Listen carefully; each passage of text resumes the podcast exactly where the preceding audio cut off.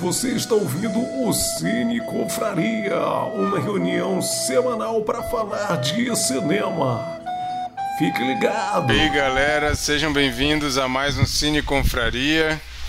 Estamos aqui excepcionalmente numa quarta-feira, normalmente nossos encontros são às terças, e a gente está hoje aqui para falar sobre Amor Sublime Amor, também conhecido como West Side Story filme que foi escolhido semana passada para a gente comentar essa semana.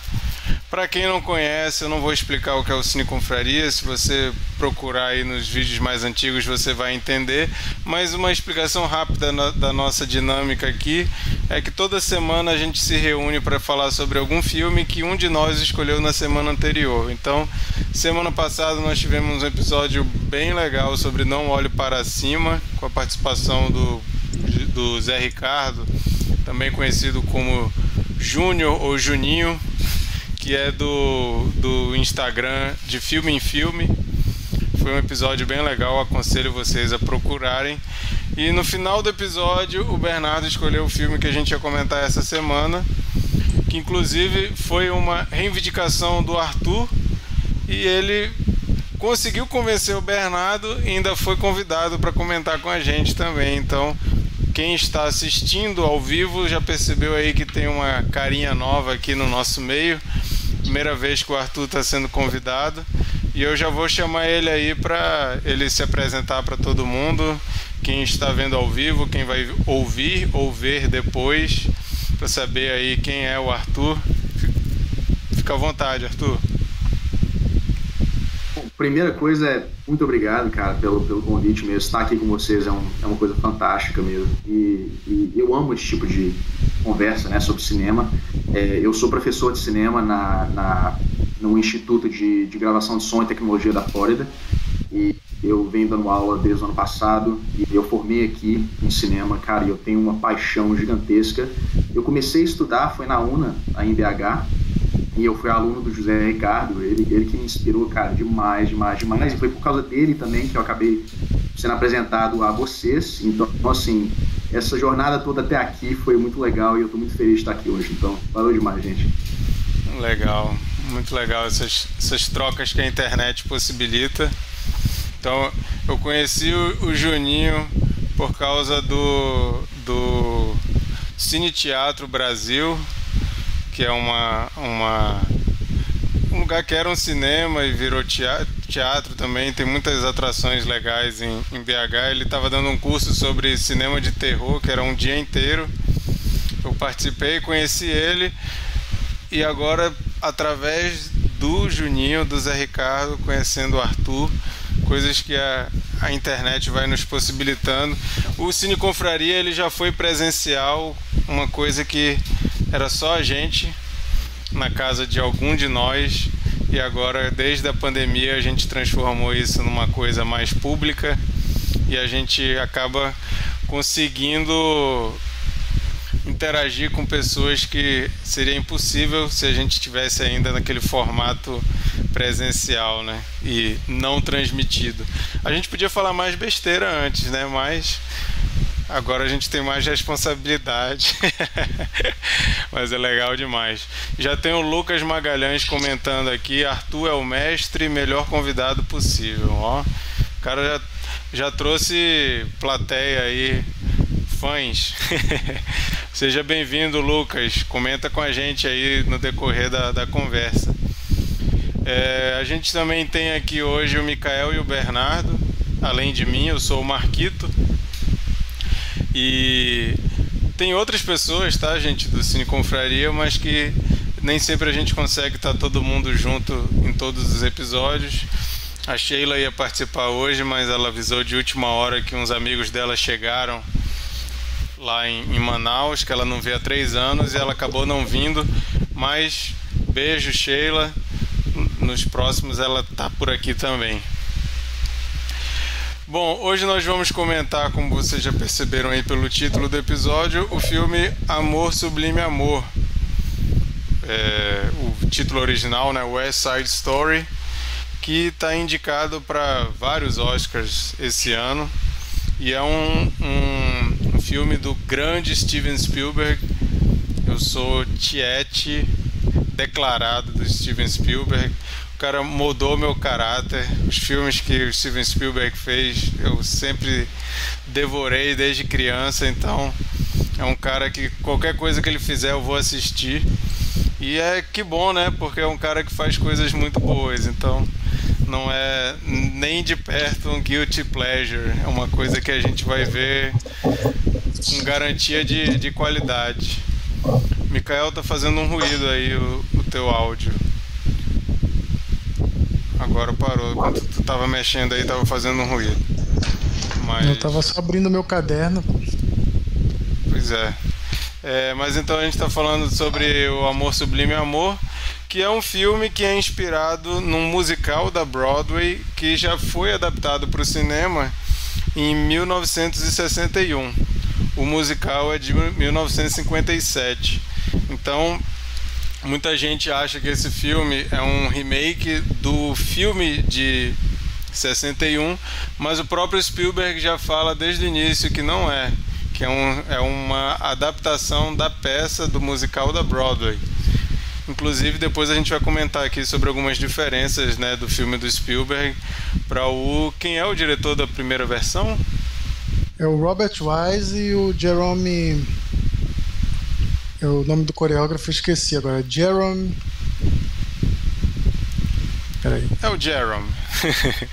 então. Mas Robert Wise eu lembro.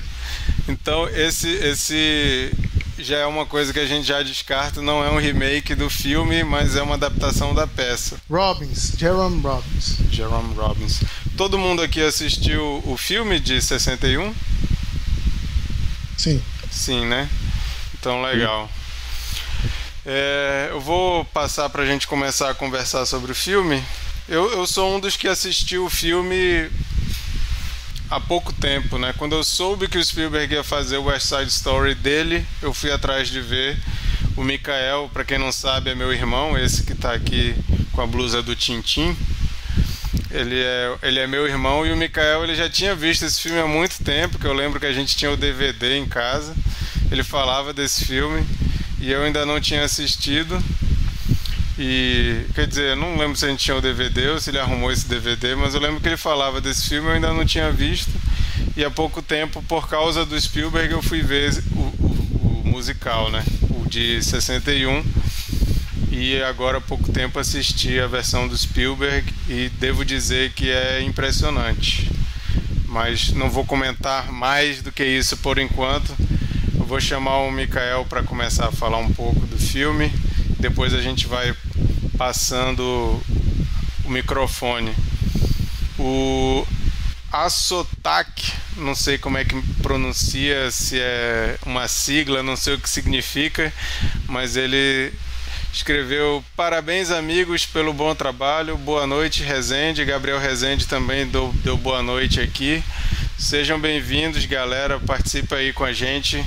Os comentários de vocês são bem-vindos e a gente vai ler aqui mesmo que a gente não entenda nada que vocês falaram, eu prometo que eu vou ler para vocês participarem também ao vivo aqui com a gente. Mas, Micael, puxa o bonde aí. Olá, Cine Confrades, bom dia, boa tarde, boa noite, por qualquer momento que você esteja ouvindo. É, prazer conhecer o Arthur, primeira vez aí participando com a gente. E, bom, por onde eu começo? Olha, eu vou começar bem do início mesmo. É, quando eu soube que o Spielberg ia fazer esse filme, eu não curti muito a ideia, não. Assim, o Spielberg, ele, ele já vem numa fase da carreira dele em que ele está homenageando os heróis dele, né?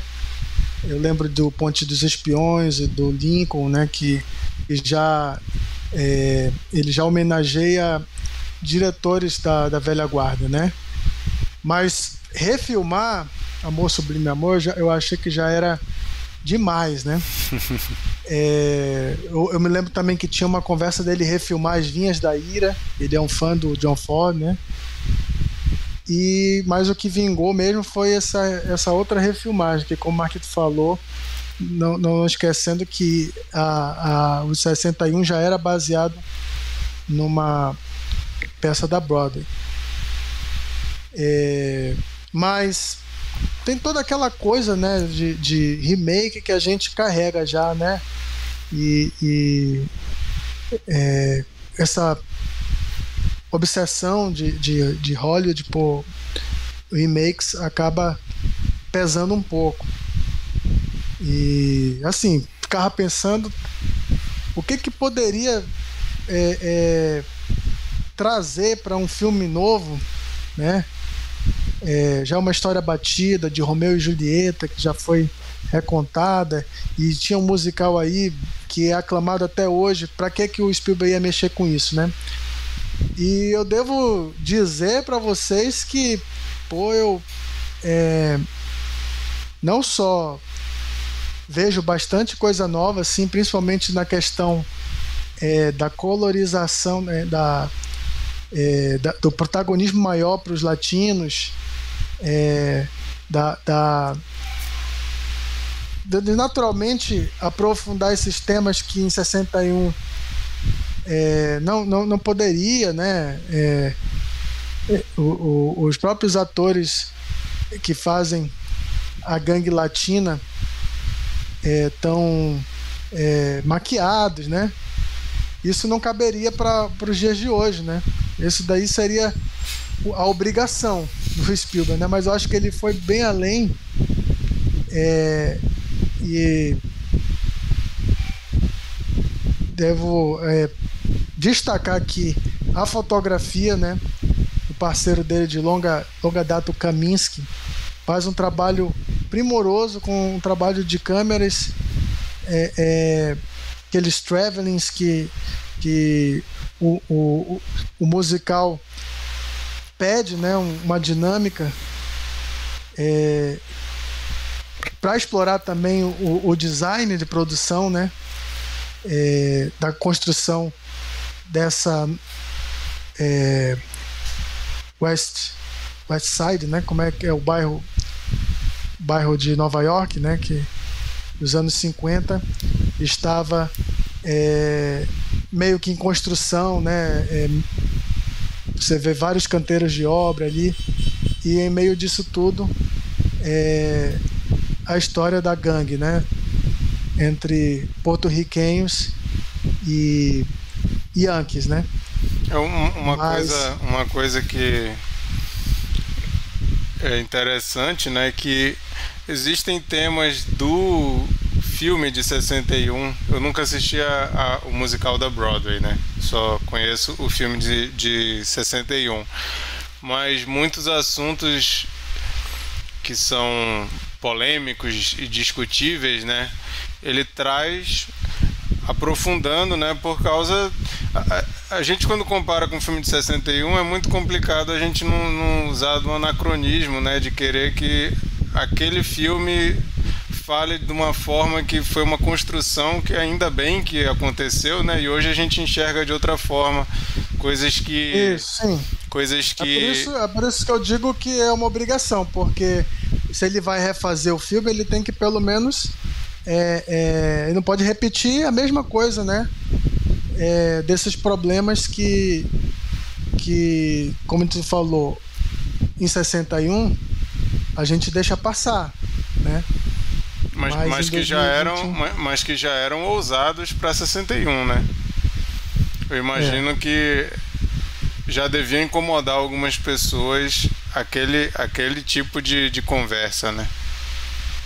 Certo. Então eu queria, é, além de, de, de, destacar o, o, o Kaminsky, né, com o trabalho de cores e, e luzes, né, é, maravilhoso, também as coreografias, né, porque se as músicas é, são as mesmas que a gente conhece, né, já, já é, não, não teria como ser diferente, mas ele traz uma vitalidade diferente nas cenas de coreografia que são é, maravilhosas. E é, dizer que no final das contas eu acabo ousando é, gostar mais desse filme do que o de 61 não sei se vocês é, vão ter esse mesmo ou se vocês acham que é um, um material sagrado Não sei como é a relação de vocês com esse filme de 61. Se vocês acham que era necessário um remake, eu confesso que achava que não, mas achei muito feliz a, a, adaptação. E, bom, e destacar os atores, né? É, a química do, do, do casal principal é muito boa, mas é, acaba que, assim como o de 61, a personagem que eu mais gosto acaba sendo a Anitta, né? E nesse filme também. Acaba roubando a cena algumas vezes, mas é, não que o, o resto do elenco esteja apagado, não, de modo algum. Estou falando apenas da, da força da personagem mesmo. É, Nesse ganha mais nas força, melhores né? cenas. Ainda mais força. E, e provavelmente né, deva acontecer, né, se seguir o, o prêmio do sindicato, deva acontecer algo que é raríssimo, né? A Rita Moreno ganhou o Oscar de atriz coadjuvante 61, né? 62 no caso. E a, e a Ariana pode ganhar, né? Se, se seguir o sindicato, vai ganhar, né? Pela mesma personagem.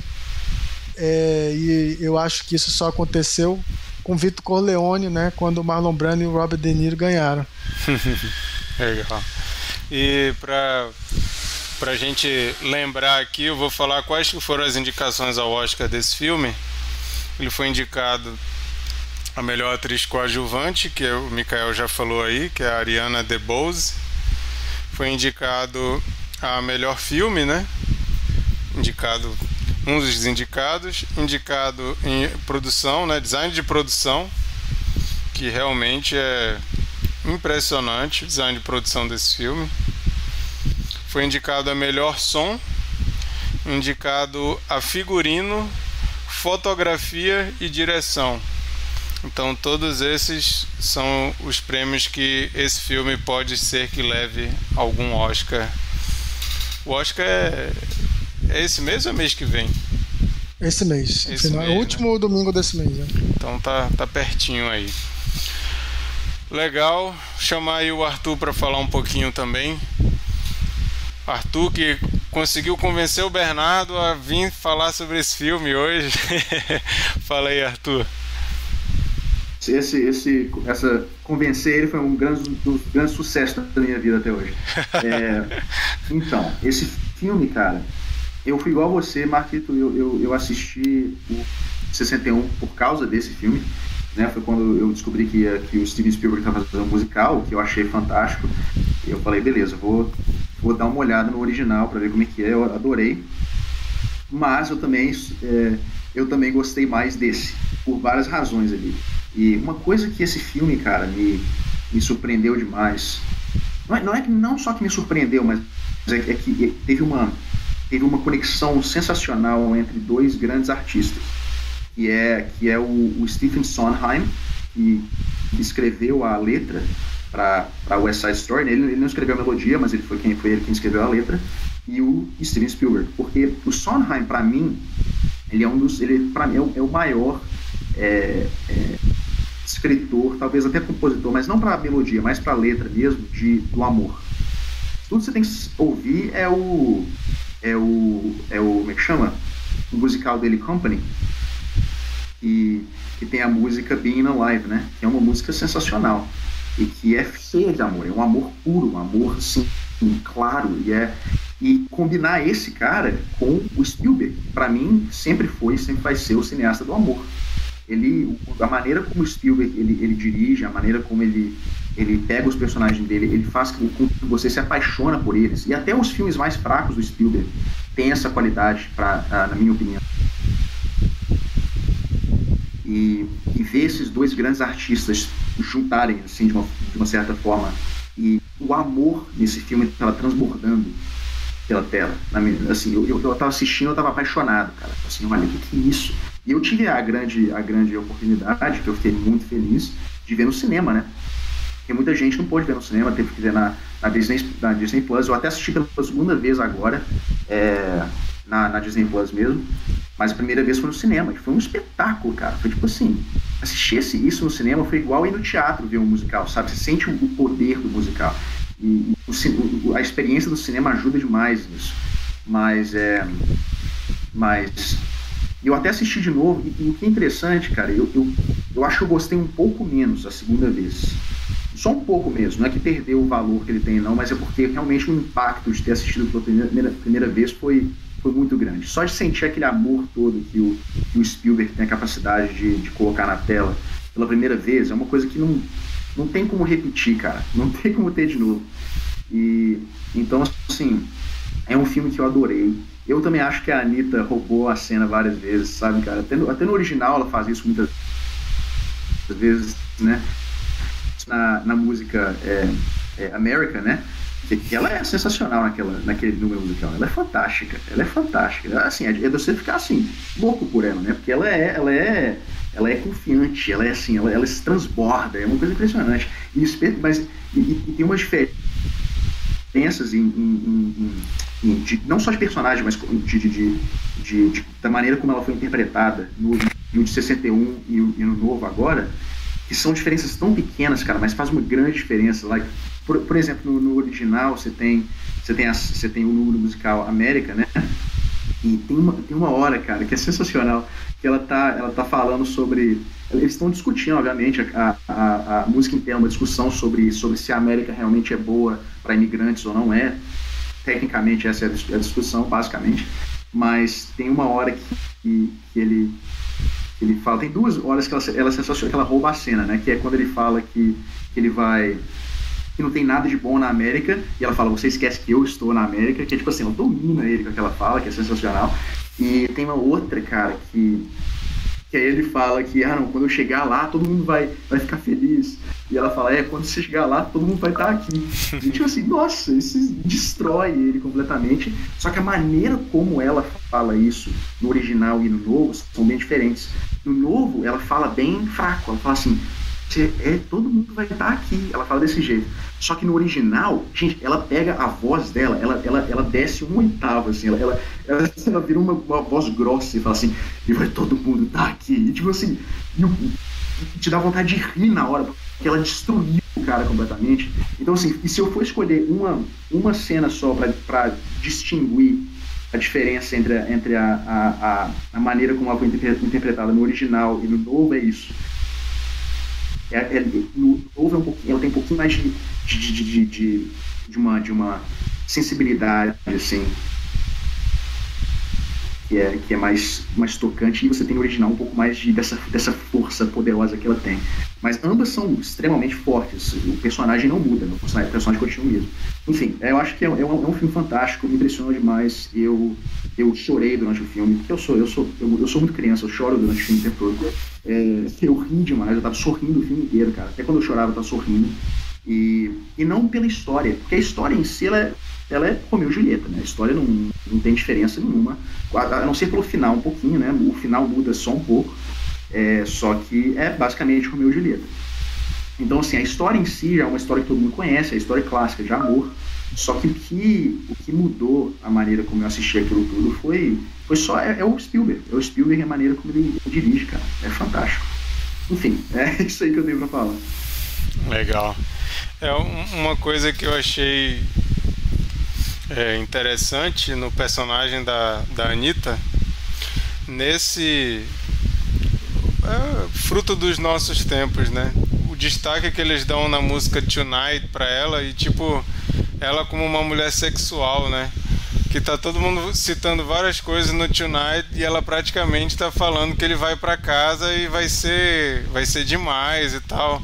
Uma coisa que eu acho que nunca queriam botar no de 61 e, e acaba frustrado, né? Acaba sendo triste porque não acontece isso, né? Acontece outra coisa. Mas achei muito é, sagaz assim do Spielberg de mostrar essa mudança da mulher dos anos 60 para a mulher de hoje. Ela não tinha receio de botar essa questão ali, né? É... Querendo trazer um pouco do, desses assuntos, desses temas, né, que que o filme traz, eu, eu fiquei muito querendo ver como que ele ia retratar aquela menina que tenta entrar para os Jets o tempo todo no original e ela é sempre descartada, né? Porque ela é mulher. E eu ficava pensando, né? Como que o Spielberg vai botar isso num filme em 2021, né? Como que ele vai abordar isso?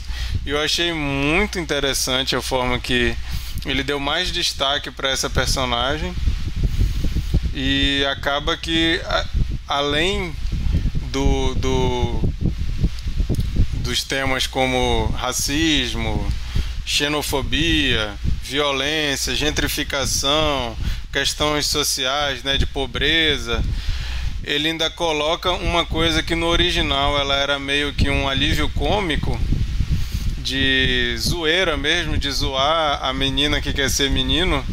Nesse tem outra pegada totalmente diferente de você ver que ela não se identificava como menina e ela era totalmente menosprezada por causa disso pelos caras e tal que é, desprezam ela, né? E ela acaba que ela é super fiel ao time lá, super leal, é doida para fazer parte daquilo, mas é desprezada por ela ser quem ela é. Eu achei achei muito legal a forma que o Spielberg coloca essa questão. Me surpreendeu. Eu estava curioso para ver, até com um pouquinho de medo de como que ele ia botar isso e fiquei, pô, valeu Spielberg, você tocou nisso de uma forma que é, eu gostaria de ver a opinião de uma mulher que se identifica com ela, né? Mas ao meu ver, eu como um homem olhando de fora, eu achei que foi uma, uma, uma boa solução que o Spielberg colocou ali. Mas uma coisa que eu destaco também, que eu acho que nesse ele botou muito mais ênfase, é nas questões sociais. Primeiro, essa coisa da cidade está sendo destruída, né? Virando ali naquele momento um não lugar que no primeiro no filme de 61 não tem nem como mostrar aquilo. Logo de cara a gente vê aquela pedra de, de, de demolição, né? Uma tomada bonitona e tal. Eu já fiquei assim, caramba, Spielberg já começou mostrando que esse filme é diferente, né? Aquela cena ali já chega mostrando, ó, não é o filme de 61. Isso aqui tem outra outra ênfase. E ele explora muito mais a violência, né? Porque eu acho que no de 61 a gente fica, eu pelo menos, eu tenho um pouquinho de dificuldade de enxergar aquelas gangues como gangues violentas, porque é sempre tem aquela coisa da dança com um toque de violência, né? É uma dança, mas ao mesmo tempo você vê que é uma briga mas não chega, pelo menos para mim, a demonstrar qualquer tipo de ameaça para qualquer pessoa. E nesse, já na primeira cena, tem o cara com prego enfiado na orelha, né? Você olha assim, os caras são violentos, sim, isso é uma gangue. Não é só uma galera que faz duelo de dança, não. Os caras brigam mesmo e o negócio é feio. Então achei uma ênfase também muito necessária para que a nossa geração compre a ideia, né? Porque eu vi o Spielberg falando que ele fez esse filme para a geração nova que não conhece nem o filme de 61 nem o musical. Ele não tem esses dois, essas duas produções anteriores como pré-requisito para ver esse. Ele queria realmente apresentar essa, essa história, essas músicas para a nova geração. Então, essas adaptações elas vêm muito a calhar. Uma coisa que eu achei assim fantástica, vou passar para o Bernardo falar também, mas a, a música lá do, do, do Krupke, né, o, o, policial, cara, eu, eu já tinha gostado dessa música no, no filme de 61, mas esse, além da cena ser muito mais bem feita, que não é no, no, no café, né, no, no, no, na lanchonete lá, mas é feito na delegacia. Eu achei a, a sacada muito boa. Além disso, eu achei que a interpretação dos atores e dançarinos deu um peso. Cara, essa música ela é uma crítica muito profunda de quem são esses marginais, né? A culpa é de quem? Por que, que eles são assim? Cara, ela é muito profunda. E no, no filme de 61 eu só achei ela engraçada. Nessa eu achei que te coloca ali uma coisa de caramba. É, existe uma profundidade nisso que eles estão falando, existe uma crítica bem, é, bem construída desse problema social que gera esses jovens violentos, né, e tudo mais. Aí vai falar, né, é culpa dos pais, é culpa da sociedade, é culpa de não ter emprego, é culpa da polícia, é culpa da justiça, é culpa de quem, cara? Fantástico.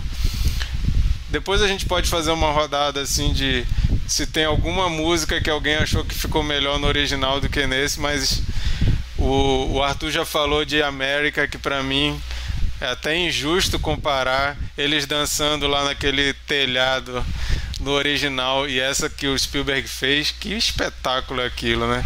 Até injusto comparar as duas coisas. E essa também para mim elevou assim o nível demais. Não falando que é ruim é de 61, mas assim, a gente aprendeu com quando refilmaram, né, o, o Psicose, que se for para fazer a mesma coisa, com os mesmos enquadramentos, tudo igualzinho, é melhor não fazer, né? Se você vai fazer um remake, você vai fazer uma nova versão, apresente algo novo, né? E o Spielberg, assim, conseguiu mostrar um negócio assim que eu fiquei de boca aberta. Fala aí, Bernardo. É, então, puxando esse gancho dessa cena da, da, da delegacia, é, eu, eu Concordo, cara, totalmente. A gente falou na, no, no, no, nosso último encontro né, sobre sátira e ela ganha um valor de sátira né, muito forte, porque de fato é uma crítica é, forte, mas ela tem um, um, um, lado muito divertido, muito cômico, assim. para mim é uma das, das melhores cenas do, do filme também, mano, dessa, desses números musicais. Né?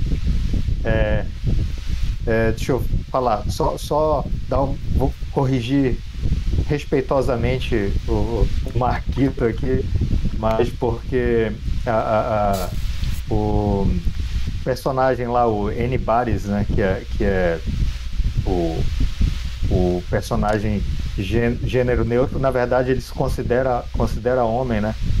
Ele é, é, um, é, um, é um ator trans de verdade, isso acho que ganha, ganha força, né, por, por, pela questão de representatividade mais uma vez no, no filme.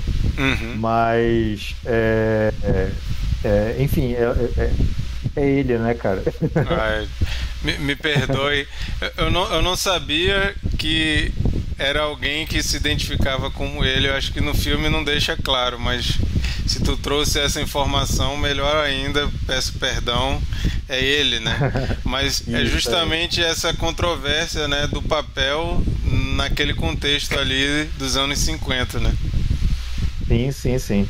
Assim, é, sendo bem sincero, para aquela época, eles já tinham, já, já fizeram um discurso bem, bem ousado, né, nesse sentido. Mesmo não tendo essa, toda essa representatividade que a gente tem nesse, nesse filme, é, eles levaram, eles trouxeram a discussão uma história é, interessante sobre isso, né? Tanto que no fim é, é, é um personagem que é aceito pela gangue, assim, né?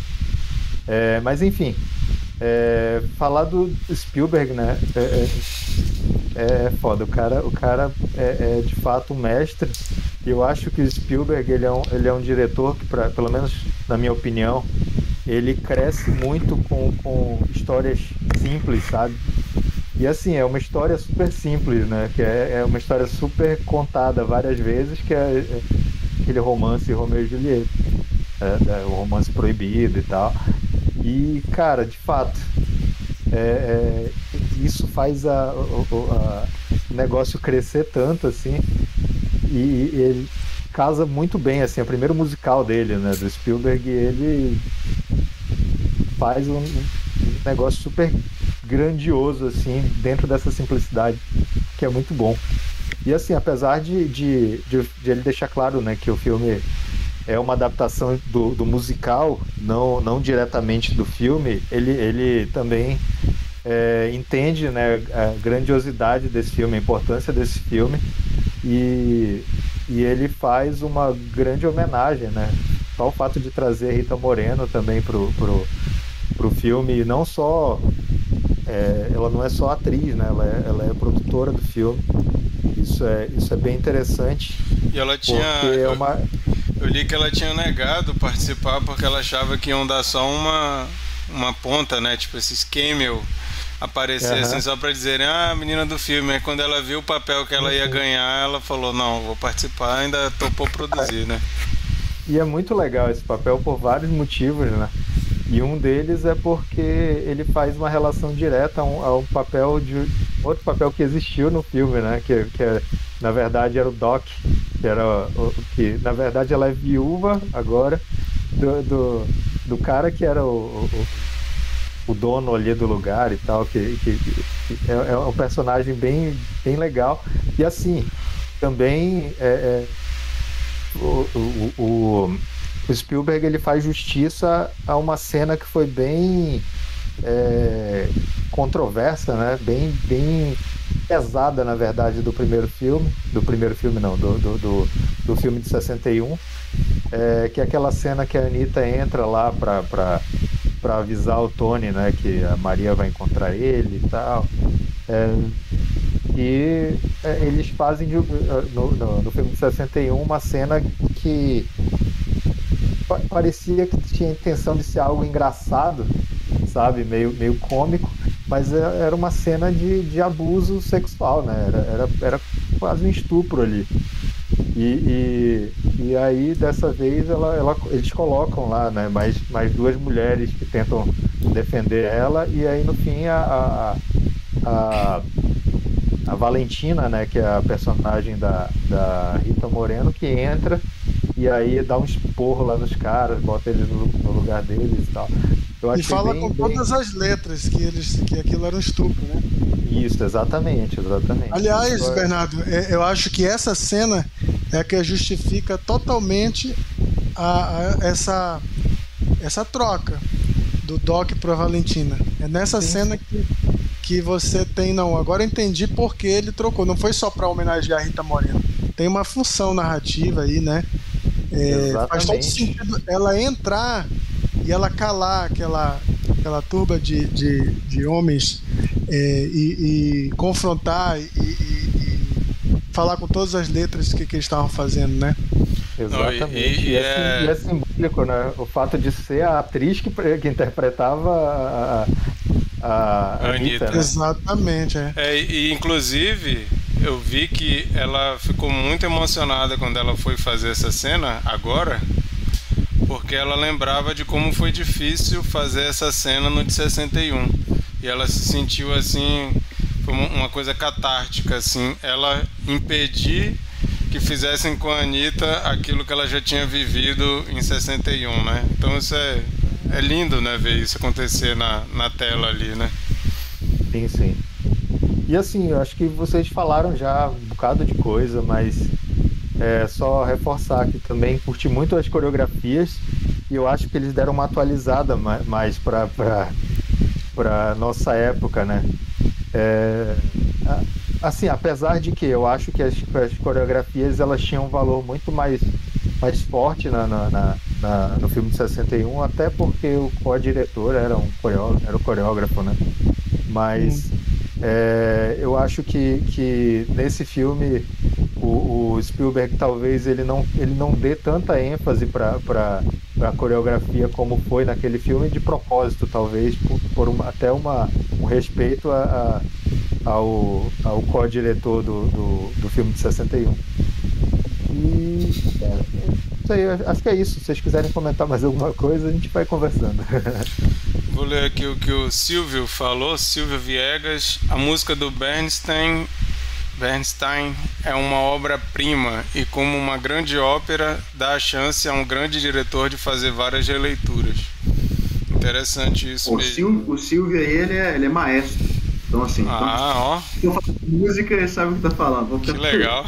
Cara, a gente tá cheio de gente gabaritada aí mesmo. Massa. Bom demais. É, isso, isso é interessante porque o, esse filme agora, ele não faz muitas adaptações ou muitas. O Silvio aí que tá lendo e é, tá ouvindo e é maestro, pode até me corrigir se eu tiver errado aí nos comentários. Mas ele basicamente reproduz da mesma forma as músicas. Não vi muitas atualizações nesse sentido. Na como, música. Na música, como a gente vê em várias outras coisas, né? Na coreografia, na fotografia, às vezes na locação onde está acontecendo as danças, as músicas, que no, no filme de 61 são em contextos diferentes. Nesse eu achei. Isso aí é uma coisa que eu achei um pouco conservador demais. Ele não ousou mexer muito na música. Eu sei que talvez aí a galera ia se enfurecer, né? Mas eu não sei se eu sou se eu sou menos apegado a isso. É, eu, às vezes eu queria ver um talvez um arranjo um pouquinho diferente, não sei, não sei se seria arriscado demais e se se foi uma escolha de, de não querer mexer na música mesmo, mas eu acho eu acho uma escolha um pouco conservadora do desse filme, né? Uma coisa que eu achei interessante, que até a música que ficou famosa por causa daquele filme Controle de Raiva lá, o tratamento de choque com Adam Sandler. Aquela música I feel, I feel pretty, pretty, oh so pretty, que eu já tava achando que ela não ia acontecer porque nesse filme ela acontece em outro momento. Aí eu fui Depois ler. da, do, do- da briga, né? Exatamente. Aí eu fui ler e no musical da Broadway ela é onde ela tá no filme, nesse filme de agora, que justamente o musical queria mostrar a ironia dela não saber ainda o que aconteceu. Então ela dava uma quebra na violência, aí você vê aquela música, a menina toda feliz, achando que vai encontrar o cara e tudo mais. Só que é pura ignorância porque ela não sabe o que, que já tinha acontecido, É. né? Achei Isso é interessante isso, essa mudança aí que ele não quis deixar. Talvez é, no de 61 eles achassem que ia ser meio anticlímax, né? Botar essa música onde ela originalmente estava.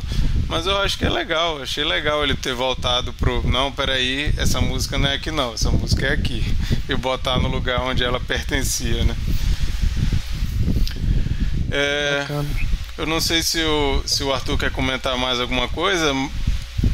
É, não, eu, eu só eu tô pensando em um monte de coisa aqui enquanto vocês estão falando. É, isso que você falou da cena, cara, essa é, é interessante. Eu pensei muito sobre isso e eu ainda não sei se eu gosto dessa decisão ou não gosto. É uma decisão muito perigosa, né? Você pegar uma cena, uma, música tão alegre quanto I Feel Pretty, né? Que é uma, é uma música assim, de, de, um- uma alegria fantástica. E colocar ela logo depois de uma das cenas mais brutais do filme, né? E especialmente sendo uma personagem que não faz ideia de que isso aconteceu e sabendo que quando essa personagem descobriu o que aconteceu, vai destruir essa alegria dela. Então é uma decisão muito delicada, assim. Eu não, eu não sei, é, realmente tem um, tem um lado que eu gosto, que é interessante, que é esse contraste, né? Que você falou, né? Que apresenta essa, essa personagem que não sabe o que vai acontecer, então traz até, um, tra- traz até uma melancolia para essa cena que não existia antes, né? E que isso é muito interessante, só que só que eu, eu me lembro, né, quando eu assisti no cinema, eu, fiquei, eu, eu me senti confuso, né? Porque eu nunca assisti, eu nunca assisti o musical mesmo, só assisti o filme, então eu não sabia que, essas, que essa música vinha depois disso. Então eu me senti confuso, tipo assim, peraí, eu- é, é, pra eu estar feliz agora? né? Parece, falou, isso- pensou assim, né? Será que eles erraram, né? Mudou a ordem. É, eu fiquei assim, cara, será que isso aqui tá. Eu não tô entendendo, né? E. Mas é isso que. O, o que é estranho, cara, e eu acho que é uma coisa que. Eu acho que pode até ser um problema do Spielberg, mas não um problema de verdade. Eu acho que o Spielberg ele não consegue ser cínico. Eu acho que até quando ele tenta ser cínico, ele não consegue, cara. Porque ele tem, ele tem, uma, ele tem uma inocência que é, que é tão. que é tão. É, ele é, é, da essência dele como diretor, que, que não importa o filme que você veja, até quando existe sátira dentro do filme, você nem sente que é sátira, você sente que é mais como uma, uma brincadeira. É, é muito estranho isso, cara. Eu não sei exatamente o que, que é sobre, sobre ele, mas que ele não, ele não tem, ele não tem esse, esse, esse, esse aspecto cínico para mim, assim. Eu acho que eu nunca consegui perceber isso nos filmes do Spielberg, né? E até nessa cena que vocês falaram, né, antes do, do da prisão, né, que é o que é, é, o, é o, é o Officer Crockett, que é uma música que é um, um número sensacional, que a, a letra dela é fantástica, só que essa cena, cara, ela tem o, o que o que para mim que eu tiro dessa cena para mim não é só o comentário social, que existe muito comentário, o filme inteiro é um comentário social, né? Isso, isso não tem como fugir disso. E, e, e, e sempre foi. Só que, para mim, o que eu aprecio mais naquela cena não é nem um comentário, por mais valioso que aquilo seja, é a maneira como o Spielberg consegue distinguir a energia masculina da energia feminina. E isso eu acho muito interessante, especialmente num filme desse, cara. Porque nesse filme você tem um personagem trans ali que, que tá entre os dois, né? Que tá ali entre aquela energia masculina e aquela energia feminina, que até aquela cena do da prisão, ela, é, ele, ele tá sentado do lado de uma mulher e ele, ele, ele tá com nojo, assim, tá tipo, olhando assim, isso aqui não é eu, eu não, eu não me identifico nem um pouco com essa figura do meu lado. Então, assim, a maneira como ele distingue essas energias, né, que você tem, que, que, todo homem nesse filme praticamente, ele tem, ele tem uma violência dentro dele, né? Que é, que é, que se você for olhar a psicologia, generalizando, né? Você vai, vai pegar que é uma, é, uma, é, uma, é uma energia muito real, da, da, da, é, uma, é uma característica masculina muito real. E, e, você tem uma e você tem também a energia feminina que é apresentada com uma doçura, mas também através da Anitta com uma sexualidade muito forte, que é muito interessante. E, a maneira como ele separa esses dois, só que o legal, o que eu adoro sobre aquela cena, é que não é só sobre violência. Ele pega a energia do, do, do masculina, né? E você tem aquela até, até no meio da cena ele, ele tá, você vê isso é muito isso é muito massa, né? Que ele o cara tá quem tá cantando, ele, ele, bate na cara do amigo dele duas vezes durante a música, e você vê a cara do amigo tá assim, ah, beleza, você bateu na minha cara de brincadeira, ele bate de novo, fica, você vê que ele fica puto, cara, ele tá tipo assim, não, mano, se, se a gente não tivesse brincar agora, eu te encher a porrada. E, e, e, você reconhece esses pequenos momentos ali, que são para mim é o que o Spielberg, é o que faz o Spielberg tão fantástico. Porque esses pequenos momentos é onde o personagem sai, assim, sabe? É onde o personagem, ele, ele leva um tapa, ele tá brincando, ele leva outro tapa, ele tá puto. Tipo assim, e, é tudo na brincadeira, só que a música inteira, o que eu acho muito massa dessa versão, é que a música inteira é para ensinar para aquele menino, que é o que, que teve a orelha furada né, no começo, né? Que ele é um, ele é um menino que está novo ainda, ele está entrando nesse mundo. E ele, ele vem de família. Né? Ele até fala, né? A minha mãe não pode saber que eu estou fazendo isso. Ele, ele, ele é diferente dos outros, porque os outros não vêm de família ele vem. Então assim, ele tem, ele, a energia dele é um pouco mais pro lado feminino. E esses, esses meninos, eles estão tentando ap apresentar para ele o mundo deles. Né? O que eles estão tentando fazer naquela música é mostrar para ele, tipo assim, olha o mundo que você está entrando.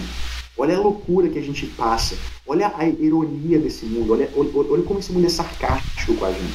Só que, mas, mas o fato deles estarem fazendo isso com ele adiciona uma doçura para a cena que é muito forte. É tipo assim, é como se fosse um, um, um irmão mais velho, digamos, tentando ensinar para aquele irmão mais novo, tipo assim, deixa eu te mostrar como é que é o mundo, né? E eu acho isso muito bonito, cara. Acho que aquilo ali para mim foi o que me fez apaixonar com aquela cena. Não foi nenhum comentário, por mais legal que seja, tipo assim, foi olhar para aquilo e ver toda essa energia, todo esse amor, todo esse. Todo, até o amor masculino, né? Que, consegue ser muito violento também, né? Que é que existe naquela cena ali. Eu acho fantástico, cara. Eu acho fantástico. Legal. O Silvio comentou aqui que o Spielberg fez exatamente como os grandes diretores de óperas fazem. Respeitam a música, mas buscam outras leituras, pois, como todas as grandes obras-primas, elas são e serão sempre abertas a atualizações e releituras. Legal, Silvio. Obrigado pela contribuição aí. É, Vamos, vamos fazer uma, uma rodada de cena preferida do filme. Antes disso, Marquito, só, só é, duas curiosidades, trazer duas curiosidades. É, a primeira é que, não sei se vocês notaram, mas o filme é dedicado ao pai do Spielberg no final. E ele faleceu em 2020, aos 103 anos. Né? É, a gente conhece das, dos temas preferidos do, do Spielberg é sobre o pai, né? É uma figura muito importante na, na vida dele, ele sempre reflete isso na, na filmografia dele. E esse filme não tem Daddy Issues, né? Mas foi dedicado ao pai dele. E a segunda curiosidade é que o John Williams, o compositor preferido do Spielberg, né? É, é a primeira vez que ele não, não, não, não é o compositor do filme desde A Cor Púrpura, né? E isso é justamente por, por conta do filme ser as músicas do, do Bernstein, né? Só que a curiosidade é que o, o ele chamou o John Williams para ser um consultor e o John Williams foi pianista. Na versão de 61 ele era um dos pianistas solo. É, em 61, entendeu? Há 60 anos atrás ele ainda era um jovem. Então fechou aí um ciclo, né? Porque é o compositor do Spielberg e ele estava no filme de 61.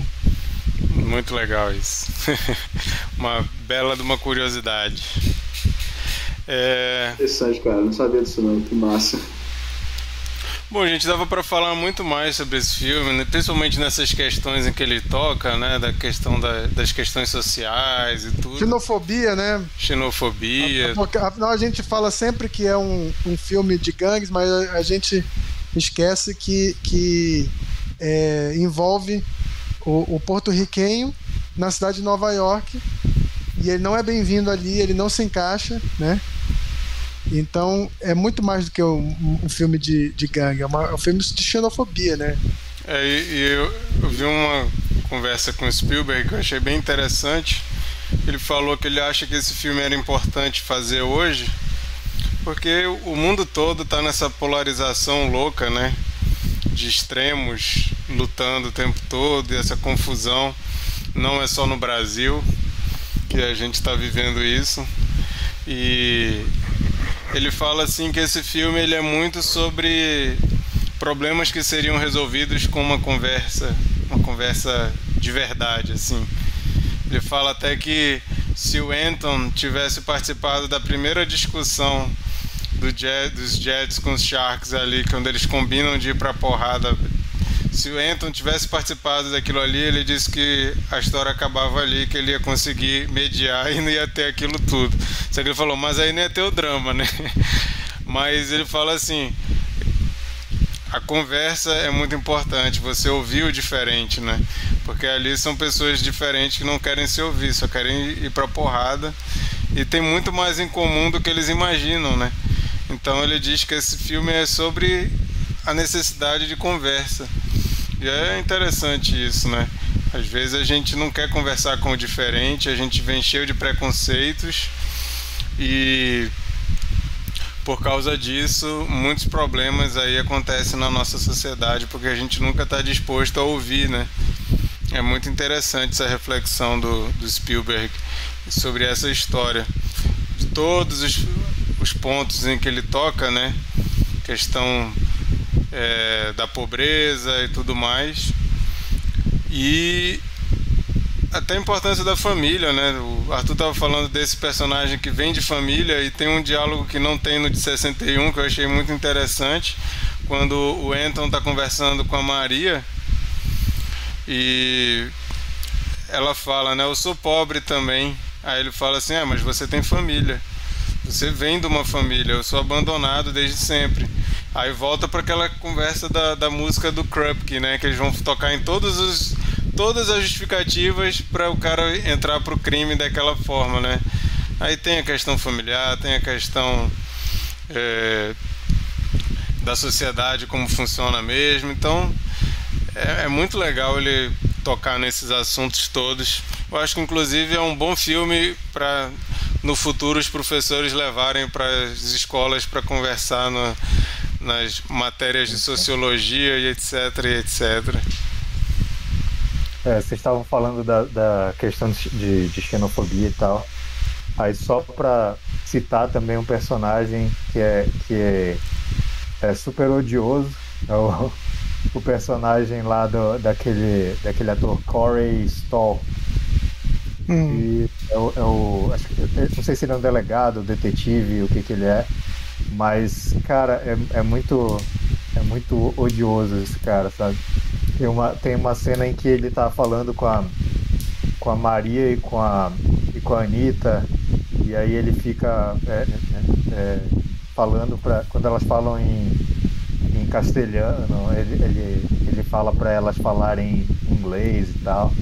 E retrata muito disso, né? Do americano também, é, que não quer entender nada da, da, da, cultura dos outros e quer obrigar os outros a, a, a saber tudo da cultura deles, né? Ou pelo menos absorver aquilo, já que eles estão dentro da terra deles, assim. Isso é isso foi, acho que um personagem bem importante também, né, para trazer essa que ganhou essa ganhou mais ganhou mais espaço nessa versão, né, para mostrar isso, né. Foi, foi. E tem, e tem essa questão também, né, de, de não, não ter legendas na, nas partes em espanhol. Que, que a, eu li que o Spielberg, o Spielberg fez isso é, bem, pensado mesmo, né? De, de, ah, é? Isso, eu, pensa, de... eu, eu tava culpando a Disney, eu disse, pô, a Disney acha que inglês, é, que espanhol e português é a mesma coisa. não, não, não. É, ele, ele fala, é, uma entrevista parece, que ele fez de propósito não, de não legendar as partes em espanhol para não, não, pra não fazer, para não parecer fácil demais para os americanos, sabe? Pra, não, pra, e, pra e também também, Bernardo, que ele falou que se no espanhol você bota uma legenda em inglês, você passa a ideia de que o inglês ele é mais importante que o espanhol. Está se sobrepondo ao espanhol. Exatamente. Né? Aí ele fala, não vou fazer isso se você. E assim, são cenas que dá para entender mesmo se você não entender espanhol, né? Ele, ele fez isso ser fácil também. Você entende o contexto, você imagina. E várias vezes eles vão e repetem em inglês depois. Então não chega a ser um problema. Mas, uhum. mas é bem lembrado, Bernardo. Isso é uma coisa que eu achei fantástico também do Spielberg, da valorização da cultura dos, dos povos de língua espanhola. Fantástico também a, o respeito, né? É muito mais forte nesse do que no de 61. Eu, eu não lembro se tem aquilo logo no início também da, da bandeira porto-riquinha pintada e eles vão lá e começam a jogar tinta. Não tem isso no de 61 não, né? Não sei te falar, mas enfim, de 61 não, não. quanto a, esse respeito, né? Ele, ele fez aquela coisa pavorosa de pintar a cara de marrom da, é. de americano. E até da Rita Moreno, né? Ela falou que achava horrível aquilo, uhum. ela tem que ficar se pintando e ela falava assim, gente, essa aqui é a minha cor. Não, mas tem que pintar mais marrom ainda. Coisa muito estranha mesmo. É. E, o, e a cena pós-crédito também, a gente não pode deixar de, fala, de falar que ela é do lendário Saul Bass no, no filme de 61 e o Spielberg homenageou, né? No, no de 61 é, é, com grafite, né? E, e aí ele, ele, não usou grafite, mas ele usou é, semelhantemente é, lindíssimo, né? Ué, tem cena pós-crédito? Eu ia falar. Não, a cena, cena pós-crédito não, os créditos finais. Ah, ah tá. Ah, sim, até o... Já fica, que isso, o filme da Marvel tem que ficar até o final. É, não, não, eu quis dizer créditos finais. Legal, vamos fazer então uma, uma rodada de cena preferida e nota pro filme. Eu vou falar que a minha cena preferida é a música que eu tava ansioso que ela chegasse, porque eu adoro ela no original e conseguiu elevar ainda para ficar melhor ainda, que é América. Aquela cena toda é maravilhosa. É a minha música preferida, apesar de gostar muito dessa do Krupke, do, do, da delegacia. Mas eu tava ansioso para chegar essa música América e quando chegou, eu fiquei assim: caramba, o cara conseguiu deixar ainda melhor o negócio. Para mim, é injusto até comparar com. É muito boa. De novo, respeitando o original. A do original é muito boa, os atores estão muito bem no original, mas questão de espetáculo, de trabalho de câmera, direção de arte, fotografia, coreografia, eu acho que tem que tirar o chapéu para Spielberg. Minha cena preferida é a América. Minha nota, apesar de achar uma obra-prima, achar muito bom e tudo mais, eu vou confessar que eu acho um pouquinho longo e o Spielberg ele adicionou mais cenas, né, entre as músicas, tem cenas que eu não sei, eu não vi de novo, não vi o musical da Broadway, então não sei dizer se é porque isso existe no musical, mas comparando com o filme de 61, tem muitas coisas que não acontecem e inseriu ali. Então, eu vou confessar para vocês que eu acho um pouquinho longo, por isso vocês sabem que eu, eu, nunca dei nota 10 aqui no, no Cine Confraria, né? Que pra mim nota 10 é o filme que é totalmente perfeito e que não tem nenhuma falha sequer. Então minha nota muito boa normalmente é 9. Como eu tenho essa pequena ressalva, apesar de achar um filmaço, a minha nota é 8. Nota 8 e a minha cena preferida é a da música America. Arthur? Então, eu, eu diria que talvez. Eu talvez diria que, que, que que a América seria minha cena favorita também, porque eu também, como você, estava esperando ansiosamente por aquela cena. Eu lembro o filme inteiro, tô assim, quando é que vai começar? E quando eles começaram, ela começou a discutir com ele sobre, sobre imigração e voltar para lá e tudo mais. Eu falei, ah, tá chegando agora, cara. Eu fiquei animado. Mas, é, mas, na verdade, eu não vou nem colocar a Krupke nem a América, porque eu também não quero copiar ninguém, não, que eu sei que alguém aqui vai falar Krupke e já falaram América também. Eu vou falar que, na verdade, foi a cena de abertura porque a maneira como o filme abriu e só aquela eles andando na rua e dançando em silêncio só só a música e o só. sem parar né? E aquilo foi me hipnotizando no começo cara. Eu fui assistindo aquilo eu tava assim eu, eu me perdi eu me perdi no filme quando aquilo estava acontecendo. Isso é muito difícil de acontecer, cara, porque quando, até quando eu estava assistindo a cena de América, eu estava assim, pensando, nossa, lembrando do original, pensando no que eles estavam fazendo e tudo mais. Só que naquela cena, quando eles estavam fazendo isso, eles estão andando, dançando, fazendo todos aqueles movimentos que são tão, são tão simples, mas tão bonitos, assim, eu me perdi completamente. Isso é uma coisa que é difícil de acontecer e especialmente porque eu, eu, minha atenção é uma, é uma, porcaria, então assim, eu, eu me perder numa coisa muito difícil, eu acabo ficando em várias coisas ao mesmo tempo. Então aquela cena realmente me surpreendeu. Vou dizer, vou dizer então que foi, a cena de abertura, que é a minha favorita nesse caso. E a minha nota, cara, é difícil dar nota, eu sou muito ruim para dar nota para esse tipo de coisa, e é ruim, né? Porque eu sou professor, então ser ruim para dar nota não é uma boa qualidade de mim. Meus alunos sabem disso. É, mas mas eu acho que eu acho que tam, eu concordo que tem um problema de tem um problema eu não sei se é longo demais mas eu acho que é mais um problema de ritmo mesmo. Acho que quando as pessoas falam que o filme é muito longo é, isso que eles estão querendo dizer né? Que é um problema de é, o ritmo ali tem alguma falha. E eu acho também eu, eu concordo isso foi isso que eu percebi na minha segunda vez assistindo. Na minha primeira vez eu não percebi isso. Só que assistindo pela segunda vez eu senti um pouco de, de, de uma fadiga até pequena assim mas eu, eu tava assim beleza tá chegando eu tô começando a ficar um pouco cansado, assim, só um pouco. E eu não sei exatamente qual cena que foi, é, é, é bem no meio ali mesmo que começa a acontecer isso, mas eu fui sentindo isso. Então, assim, não sei se foi a ordem das cenas, ou se foi. se, se, se, se, se tiveram cenas de mais, ou, ou, ou, cenas de menos, até. Tudo isso pode afetar o ritmo. Eu tenho que assistir uma terceira, até quarta vez para poder examinar isso tudo, mas eu também concordo que tem um problema de ritmo, e por isso também minha nota foi um pouco para baixo. Né? Então acho que eu também vou dar um 8 para esse filme, porque, porque até por mais que eu queira dar um 9, cara, a diferença com que eu senti a primeira vez, a segunda vez, foi, foi, foi um pouquinho grande de, demais para eu poder ter um 9. Sabe, eu teria dado um 9 ou até um 10 na primeira vez de cara. Mas aí chegou na segunda vez eu, eu comecei a perceber certos, certos detalhes em termos de ritmo mesmo, que eu falei, ah não, acho que eu vou, acho que eu vou baixar para um 8. Então minha nota é 8. Maravilha. Mikael. Bom, gente, primeiro eu queria dizer que eu invejo o Arthur por ter conseguido assistir no cinema, tá? Que eu não consegui. Aqui na minha cidade ficou em cartaz só uma semana. É... Minha nota é 8 também. É... Concordo com vocês, tudo que vocês disseram. É... Mas Gostei bem mais do que eu imaginava que iria gostar. E minha cena preferida também é América. É, já falei que a minha personagem preferida é a Anitta.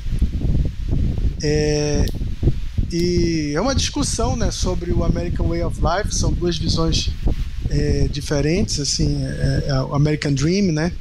São duas versões, visões diferentes, mas que não existe certo e errado nessa, nessa questão.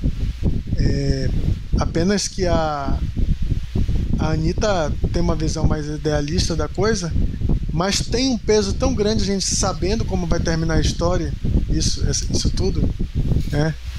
De ver ela defendendo a América e no final, né? É, ela falando para aquela pro, pros Jets, né? Que que ela não, não ficaria, né? Que ela que ela, ela, não ficaria mais na que, que ela é porto-riquenha e tal, tá, tudo, tudo. Mas eu, eu já que o Marquito já escolheu essa cena, eu vou destacar também a cena do baile.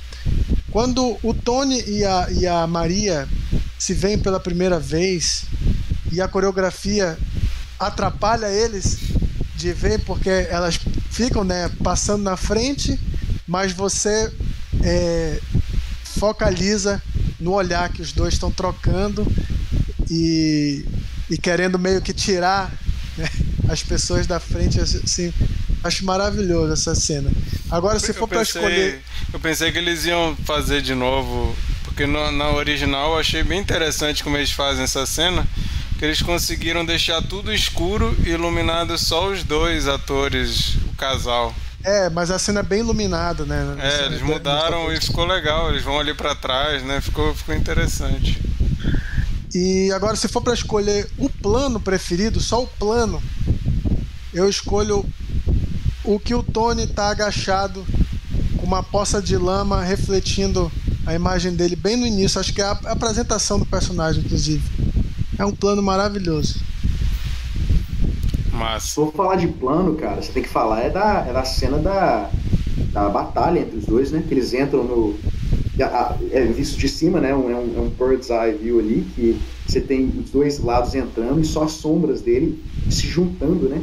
Cara, aquela ali eu vi no trailer eu fiquei alucinado quando eu vi. Aí, e, quando, e quando os dois corpos estão no chão também, abre o portão e a polícia vai chegando assim. A, as é, sombras vão entrando. Polícia, né? É, muito é. boa. É, Cara, é um nossa, trabalho de sombras perfeito. Sim. É, essa sim. cena é sensacional. Tu deu nota, Mikael? Nota 8. Eu dei. Ah, tá Concordando bem. com vocês quase total, na Bom, totalidade. E também para a questão né, é, de novidade, né? Que o filme é, acaba perdendo um pouco a novidade. Se, se o Bernardo der 8 um, também, um... vai ficar bem fácil fazer a média. Eu posso fazer essa média, se, se for o caso. Então, minha vez. Eu vou falar a cena do, do, do Krupke, que porque eu, eu, eu, achei muito boa aquela, aquela sequência ali, a, a, aquele número musical. É, apesar de também ter ficado impressionada, no, acho que no, no, primeiro filme a minha cena preferida foi a, foi a, foi a América mesmo. E a, eu fiquei muito impressionado com esse filme, mas é, vou ficar com o Krupke só para ser diferente aí de vocês também. E minha nota também é 8. Ó, a média mais fácil possível de tirar. E, e, assim, por, por coincidência, eu vi que eu dei 8 e depois eu fui dar uma olhadinha e a minha nota pro outro pro, pro filme de 61 é 8 também. Então, assim, o filme conseguiu. Legal. Bom, gente, essas foram as nossas notas, nossas é, é, não observações, nossas impressões sobre o filme. Vocês viram que gostamos muito, mesmo que tenha uma ressalva aqui outra ali, é um filme altamente recomendável. Teve alguém que perguntou aqui: dá para confiar nesse filme? A nossa opinião aqui é que dá, vale a pena.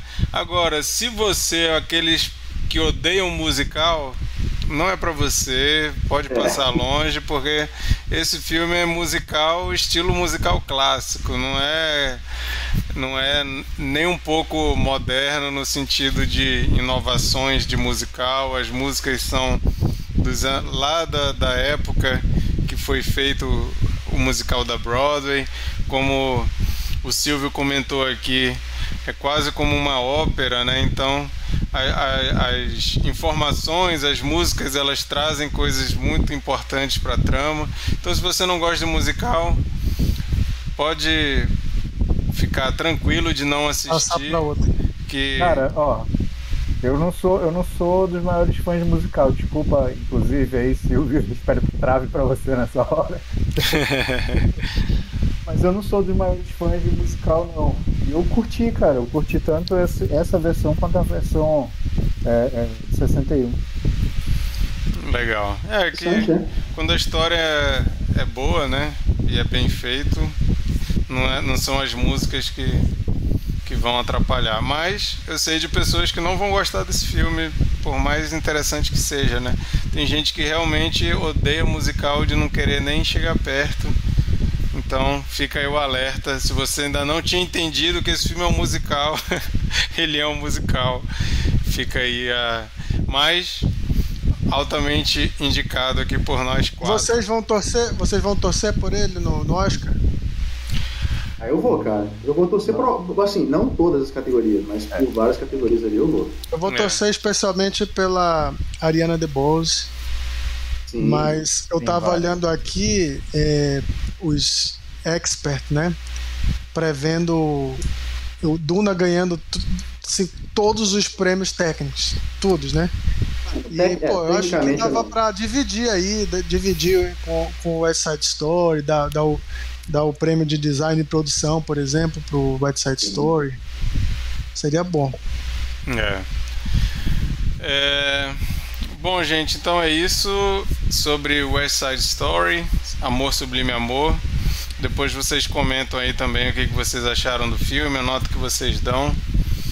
E agora a gente vai para uma rodada de dicas da semana para quem está vendo pela primeira vez. Toda semana a gente tenta trazer aí alguma coisa que a gente assistiu, ou leu, ou ouviu, ou jogou durante a semana para aquele momento que você está procurando aí alguma coisa, não sabe o que ver, não sabe o que consumir, a gente quer ajudar. Mikael, começa aí. Qual que vai ser a tua dica? É, hoje eu vou de podcast, né? Uma coisa que nas últimas semanas sempre está saindo um podcast, né? Nas dicas da semana. Eu vou indicar o Petit Jornal, um podcast que é, já, já tem um, um tempo aí, né? Que ele tem essa proposta de resumir as notícias da semana muito rápido. Em 5, 10 minutos eles, eles contam o que está acontecendo e tal é, no mundo, no Brasil e no mundo. É uma fonte de informação muito rápida. E nesse período de, de guerra entre a Rússia e a Ucrânia, ele tem sido o, assim, o podcast mais essencial, assim, porque eles estão fazendo plantões, eles estão aumentando um pouco a, a duração né, dos podcasts para 30, 40 minutos. E eles fazem um plantão todo dia. E eles contam as novidades do dia, é, fazem análise da geopolítica, é, dão, dão, informação e opinião com muita qualidade, muito embasamento. Assim, eu, eu recomendo quem, quem queira é, tá sempre informado, né? Porque é uma situação que todo dia muda, né? Todo dia tem, tem novas é, questões, no, no, novas tensões é, e repercussões para o resto do mundo. Então, quem quiser ter essa fonte rápida e, e eficaz, eu, eu recomendo o Petit Jornal. Massa. Arthur, cara, é.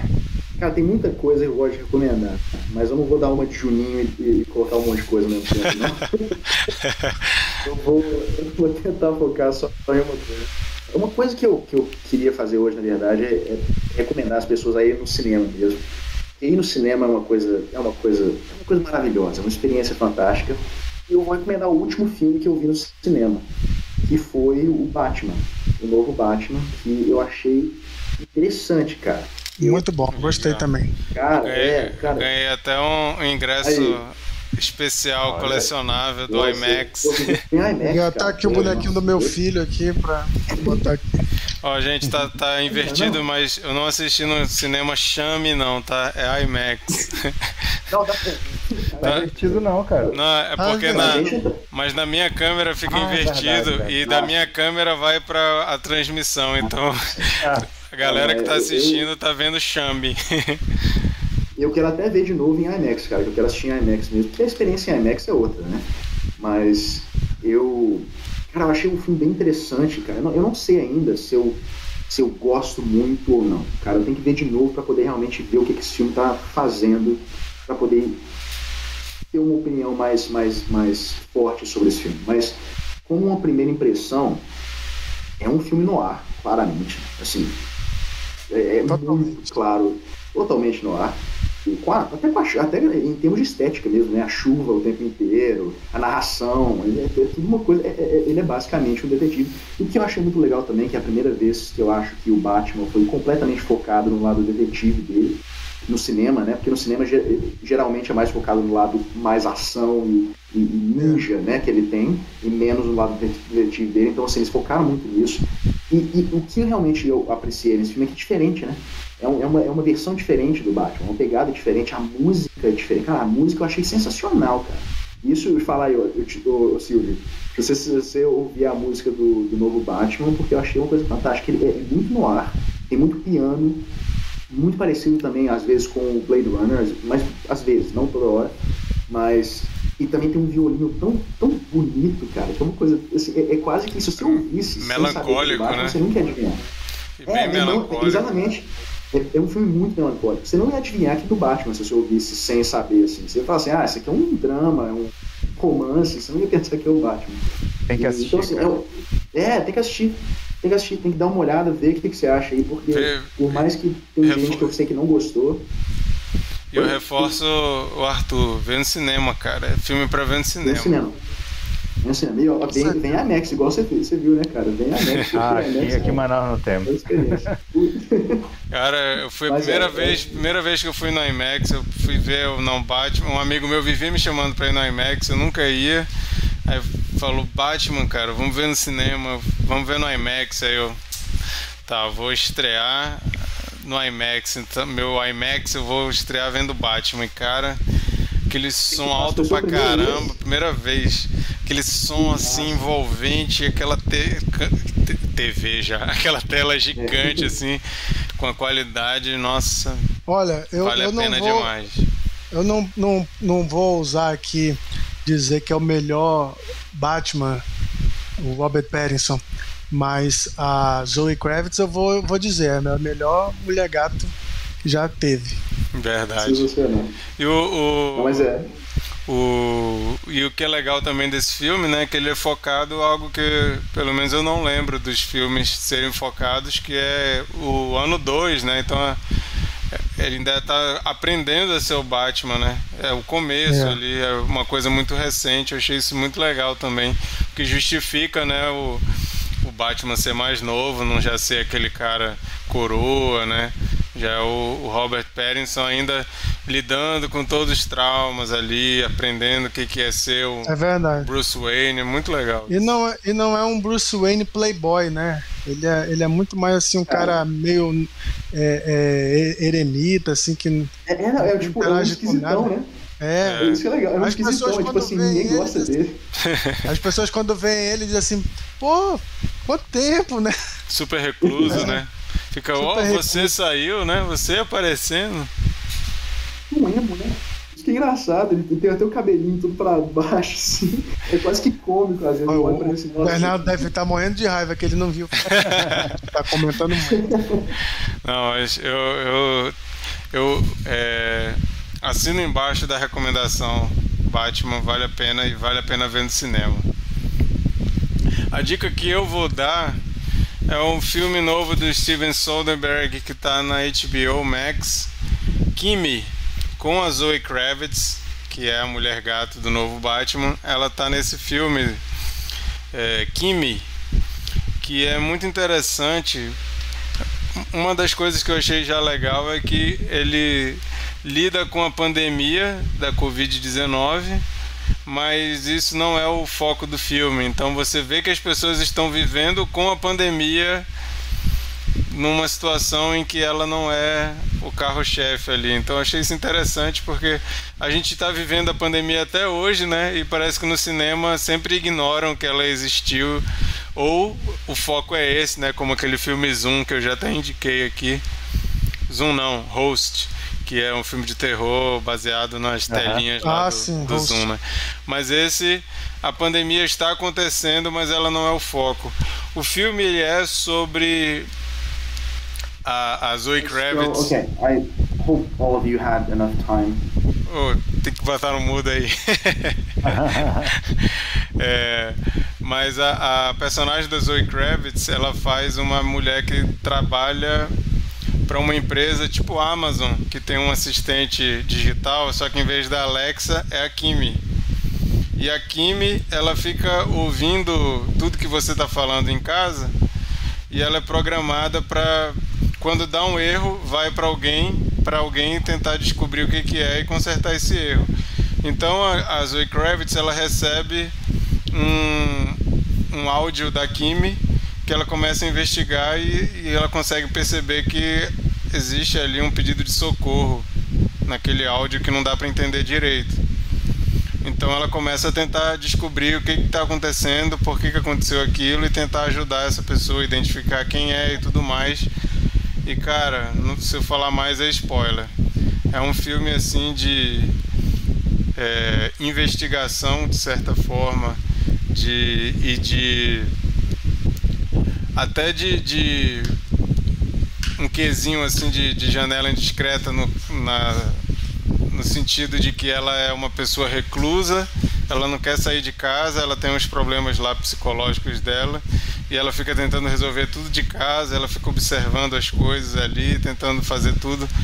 E assim, é, é bem interessante, não é um filme muito longo. A Zoe Kravitz dá um show. E eu acho que vale a pena ver. Eu sei que Steven Soderbergh faz filmes bons e filmes ruins, mas esse filme eu achei muito interessante e recomendo. Não é assim aquela coisa super inovadora, mas é um bom entretenimento aí para um thrillerzinho com questões tecnológicas bem presentes no nosso tempo, né? Quem ouve o que você está falando do lado do seu celular, da sua Alexa e etc. Bernardo. Legal, vou, vou anotar essa que eu tenho saudade de filmes de uma hora e meia, eu, eu acho, eu acho que esse filme tem uma hora e quarenta. Enfim, tá, tá dentro do. Batman, Batman tem três horas. Exatamente. O Drive, o, o, Drive My Car, que tá indicado aí para um monte de coisa, é um filmaço japonês, três horas de duração também. Até teve um monte de gente reclamando que o, o novo Leatherface lá, o Massacre da Serra Elétrica, o pessoal achando ele rápido demais, que o pessoal. Eu fiquei isso, gente. Vamos voltar a fazer filme de uma hora e meia, cara? Por favor. O filme não é rápido, não, pô. O filme tem horário. Não, assim, o eu, tempo necessário, eu, pô. Eu acho que filme de Oscar sempre foi longo. Sempre teve filme de três horas, de duas horas e meia. Mas filme de super-herói é novidade, assim, o Batman né? bateu três horas, mas o, o, os Vingadores já tava batendo duas horas e vinte.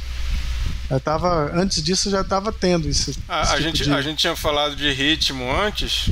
Esse Batman eu não achei que ele tem problema de ritmo. Para mim, três horas passou num tapa, assim. Não, não senti o filme longo, querendo que acabasse logo. Eu sei que tem, não, gente, não. tem gente que achou, né? Tem um monte de gente reclamando disso no, no cinema. Mas para mim, a minha experiência foi assim: eu tava totalmente sendo levado ali de, de forma muito natural. Ó, a D Mendes perguntou em que plataforma.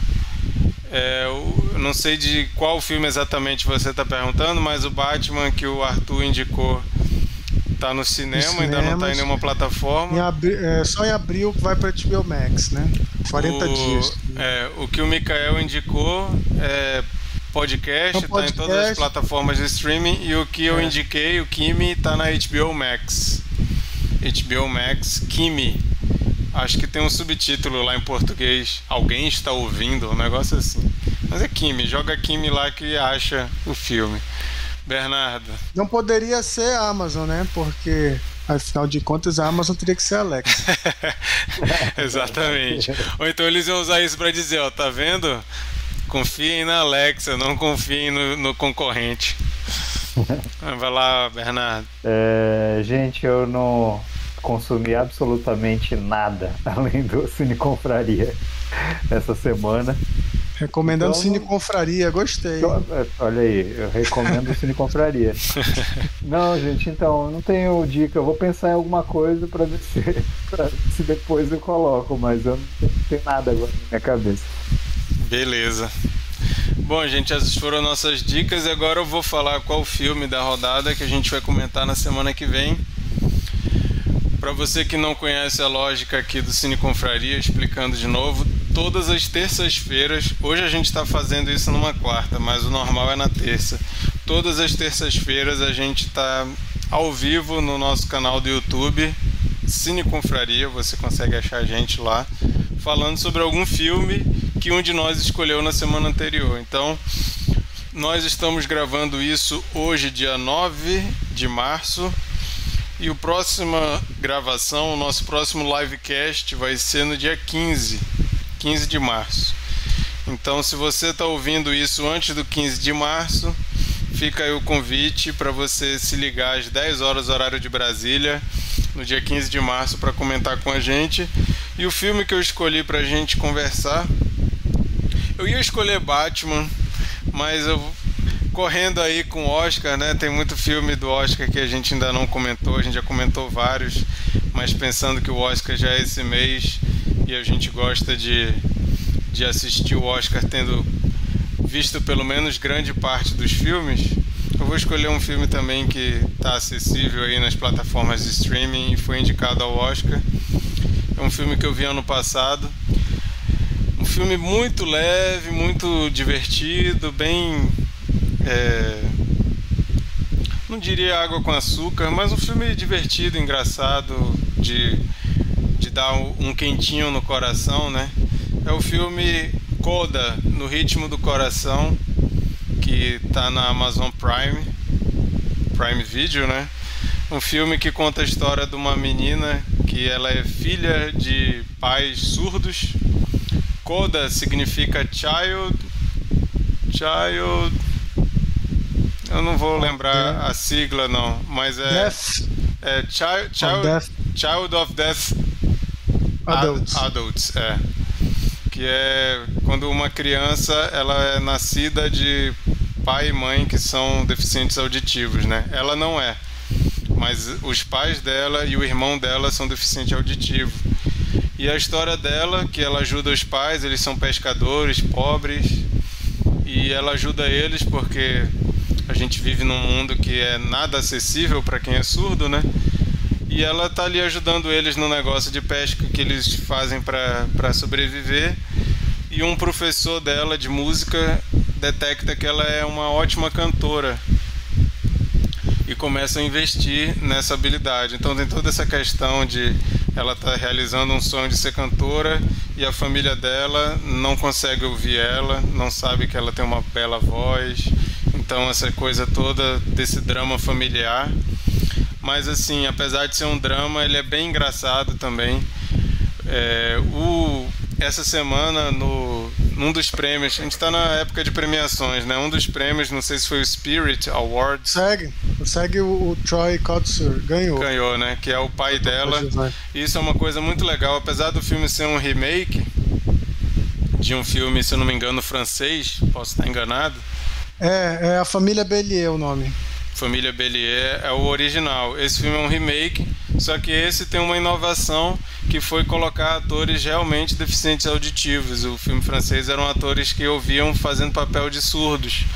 Então é muito legal ver esses atores deficientes sendo indicados aos prêmios nessa época de premiação. O pai foi, o pai foi o vencedor da categoria, ele está muito bem mesmo. E é muito legal essa, essa questão da representatividade. É, o que, que tu ia falar, Michael? é, eu não vou poder participar semana que vem, então já vou deixar minha curiosidade do Oscar, né? Assinalada aí para vocês que o Troy Kotzer ele foi o primeiro homem surdo, né? É, a ser é, a, a, ser indicado e pode ser vencedor, né? É, lembrando que ano passado o pelo o filme O Som do Silêncio teve um ator, né, que não era surdo, mas é, interpretando um surdo. Uhum. É, que a gente pode confundir e dizer que, que, não, que então ele não foi o primeiro. Na verdade, ele não era surdo. Então, portanto, Troy é o primeiro o, é, ator surdo, contracenando com a Marley Maitland, que foi a primeira é, mulher surda a ganhar um Oscar. Ela ganhou é, por Filhos do Silêncio em 87. Legal. Tá aí, ó, o Mikael não vai poder participar, mas já deu sua contribuição. então, gente, é um filme super acessível. Pode chamar a mãe, mãe, vamos ver esse filme, a sua mãe vai gostar. É filme para todo mundo ver, filme leve. E vamos comentar ele semana que vem. Fica aí então. Colda. Como é que é o nome em português? No Ritmo do Coração. Esse nome é ruim pra caramba, né? No Ritmo do Coração é um filme que não dá vontade de ver. Você vê esse título, você pensa assim, não quero ver esse filme. Mas ignorem esse título em português. O filme é Coda, que significa Filhos de Pais Surdos. É o filme que a gente vai comentar semana que vem, no dia 15, às 22 horas, horário de Brasília, no nosso canal do YouTube assiste lá no Prime Video e participa com a gente. Vai ser muito bom contar com a contribuição de vocês, o que vocês acharam do filme. É, se gostou, se não gostou, se acha que não merecia, merecia ser indicado, não merecia. Vamos conversar sobre tudo isso na semana que vem, beleza? É, o Arthur tá dando aula ali, eu acho que ele. Vamos dar um tempinho só para ele. Aí, tá bom. Arthur, a gente vai se despedir aqui. Tu tá, tu tá ocupado aí, precisando, tá, precisando falar aí? Dá pra falar aí? Beleza, tá, só. Tá mudo, tá mudo. É, só, só agradecer, Arthur, a participação aí, foi muito bom. Esperamos que você tenha curtido também participar. Obrigado pela disposição. Valeu a pena. Valeu a pena ter insistido aí, né? Que é isso, não. Foi, valeu a pena demais. Eu muito feliz de estar aqui, cara. Valeu demais. Obrigado. Valeu, Obrigado demais, gente. Sério mesmo. Foi um prazer. Obrigadão, cara. Foi Obrigado. a minha ausência aqui no final. Ah, de boa. Relaxe, relaxe. Voltar e voltar. Tranquilo. Obrigado demais por ter separado esse tempinho aí para estar conversando com a gente. Meu prazer, cara. É isso, obrigado Micael, obrigado Bernardo, obrigado todo mundo que participou aí no chat, Lucas, D. Mendes, Kissidani, Fábio Castro, Armando Belo, Silvio Viegas, Tonho, é, Assotaque, Gabriel Rezende, valeu todo mundo que participou aí, todo mundo que assistiu. Se você gostou, acha a gente lá no Instagram, arroba Cineconfraria. Aí você fica sabendo de todos os filmes que a gente vai comentar, curiosidades, trechos das nossas conversas e se a gente precisar dar um aviso também, como putz, essa semana não vai dar para rolar porque aconteceu alguma coisa, tudo a gente avisa por lá. Então segue a gente no Instagram @cineconfraria. E se você está ouvindo isso como podcast e não no YouTube, é, se inscreve no nosso canal no YouTube Cine Confraria para você ficar sabendo sempre que a gente tiver um vídeo novo, uma live nova agendada, beleza? É isso, obrigado todo mundo e a gente Valeu, se vê pessoal. semana que vem. Tchau. Valeu, gente. Tchau, tchau.